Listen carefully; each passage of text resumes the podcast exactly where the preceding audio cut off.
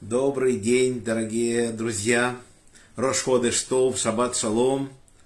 Мы продолжаем наше изучение Торы. И сегодня мы заканчиваем недельную главу Масей. И книгу Бамидбар тоже. Написано в главе Масей, что левиты получают шесть городов убежища. И еще 42 города получают они города левитов. То есть всего левитских городов у нас 48. Для чего же нужны нам города убежища? Написано, что человек по ошибке убивает другого человека, который ему не враг, ни вчера, ни третьего дня. Это случилось по ошибке.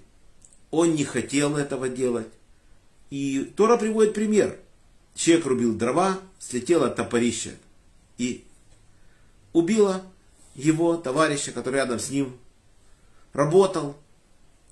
И, естественно, человек не хотел этого делать, это убийство, но не умышленное.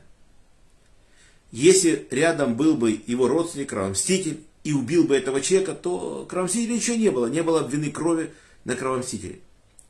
Но Всевышний дает человеку шанс. Он говорит, пусть человек бежит в город-убежище. Города-убежища распределены по стране. Три города на одном стороне Иордана и три города на другой стороне Иордана, там, где живут, мы знаем, еще у нас несколько колен. Человек понял, что произошло, бежит. Прибежал в город-убежище, он защищен. Теперь, если кровомститель забежит в город-убежище и его убьет, кровомститель сам будет убийцей, умышленным.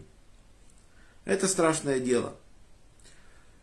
Значит, человек находится в городе-убежище, его будут судить, расследовать это дело. Если будет доказано, что он ему не враг, и это была ошибка по воле небес, случилась с ним, он не может говорить, что он вообще ничего не делает. Нет, так не бывает. Потому что все-таки он непосредственно как закреплена его вообще это аппаратура, или это молоток, или это топор. Все, чем он работает, как это держится. Соблюдал ли он технику безопасности. И, естественно, какая-то часть вины на нем есть. Суд определить может ему жить в этом городе до смерти первосвященника. Вот так. При условии, что никогда с этого города не выйдет, пока первосвященник страны не умирает. Почему это так, наши мудрецы говорят? Что свершилась справедливость.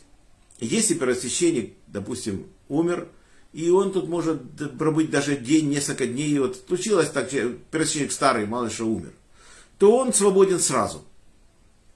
Если первосвященник молодой будет служить всю свою жизнь, у него срок службы не ограничен, то есть если человек остается в городе убежище на всю жизнь.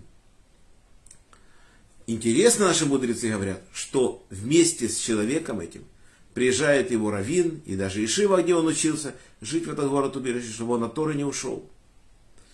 Он не в тюрьме, но не может выйти за территорию города. А если он все-таки захочет выйти, то если его насилует кровомститель, то не будет вины на кровомстителе. Теперь ситуация другая. У левитов не только города-убежища, но еще есть 42 города левитов, где левиты живут. Распределены эти города по всей стране. Человек может, если ближе, город Левитский или город-убежище, он забегает в этот город, и он должен бежать в суд. Потому что если в, городе, в Ливийском городе его настигнет кровоситель, он еще не защищен. Но если он пришел в суд и зарегистрировался и сказал, что я убил человека по ошибке, то с этого момента его кровоситель не может трогать. И он будет жить в городе убежище, будет суд над ним.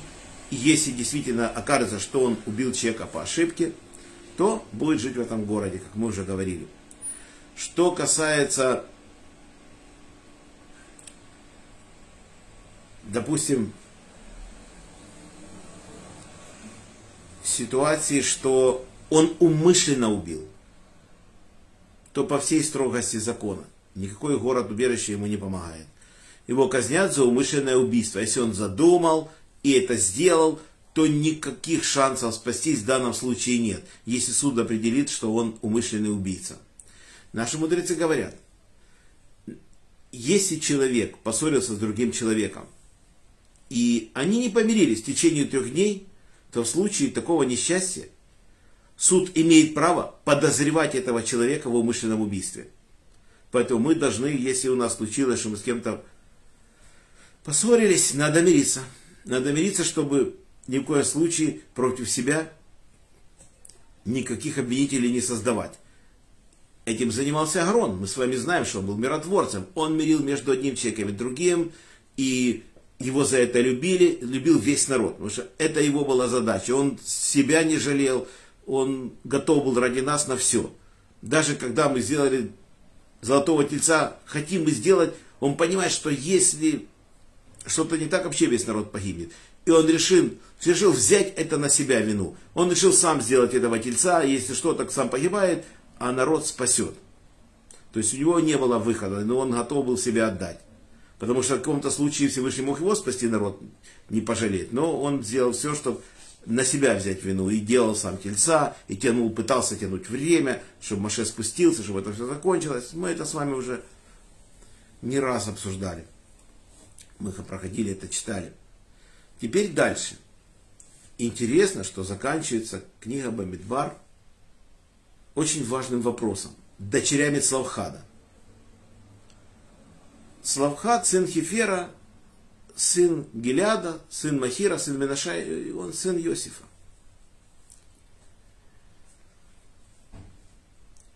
Он умирает. Сыновей нету. Есть у него четыре дочери. Даже пять, пять дочерей. Зовут их Махлана, Ахагла, Милька и Терца. Дочери обеспокоены. Они понимают, что Всевышний дарит земли всем коленам, по справедливости, по жребию, как мы с вами знаем. И теперь получится, что раз нет сына, некому наследовать землю. Если девочки выходят замуж, то мужу будет принадлежать эта земля.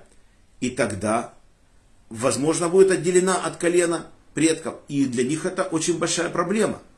Уже проходит много лет, уже им около 40 лет, наверное, старше. И они обращаются, обращаются к Маше. Маше не знает ответа, что ему сказать им. Не знает ответ, потому что это глобальная вещь. Он понимает, но он должен спросить Всевышнего. И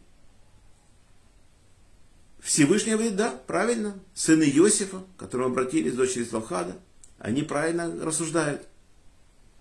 Если человек умирает, и у него нет сына, то тогда удел его достается его дочерям.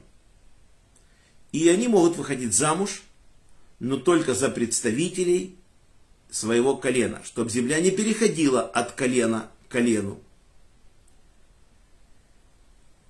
Эти праведницы четыре, или пять их, пятеро дочерей, написано, и стали Махла, Терца, На, Милка и Хагла женами сыновей дядей своих. Вышли замуж за представителей колена Минаше. Вот так. Из этого мы, конечно, узнаем, что были у Салхада братья, у которых родились их двоюродные братья, вот они за них вышли замуж. Раши говорит, почему сначала написано Махла на Ахагла, Мильха и Терца, а здесь написано Махла, Терца на Мильха и Хагла, что-то же в этом есть. Он говорит, в том первом случае они перечислены по мудрости. Кто мудрее. И чтобы показать, что они все равны. Он хочет показать, что они все праведные, все равны. Так он понимает это место. И здесь уже не на на втором месте, а терца на втором месте стоит. То есть показать, что они праведницы, и они все перед Всевышним равны. Вот так. И на этом книга Бамидбар, естественно, глава Масей, заканчивается. Всем всего самого наилучшего. Рош Ходештов, Шаббат Шалом. Делитесь этим видео с друзьями. Урок был дан за поднятие души моего папы Яков бен Нахум, моего дяди Владимира бен Григория, моего брата Павел бен Ихим, Хая Малка Йосиф, Мира бат Авраам, Роза Михаил, Самуил бен Герш, памяти Ури бен Халитон, Мендель бен Мендель, Надежда бат Йосиф, здоровье Светлана бат Клара, Шимон бен Ицхак, Борис бен Мария, Анна бат Ривка, Полина Пер бат Соня Сура, Лена бат Клара, Женя бат Ида, Анна бат Елена, Евгений бен Софья, Двойра бат Мирьям, Моисей бен Ева, Ирина бат Двойра, Йосиф бен Раиса, Инесса бат Маэль, Евгений бен Берта, Евгения бат Ита, Фера бат Анна, Геннадий бен Елена, Леор бен Клара, Вадим бен Татьяна, Юлия бат Белла, Масло Парнасас Гула, Ирина бат Ури, Арона Ребен Ури. За хороший дух Арона Ребен Двойра, Денис бен Нахум, Авигаль Бацара. Парнаса и Бриют, Владимир бен Рая, Марина Батрая, Борис бен Марина. Всего хорошего Олегу Марченко. Всем всего самого наилучшего. Еще раз шаббат шалом. До следующих встреч. Надеюсь, эта встреча состоится у нас в Йом Решон 15.30. До встречи.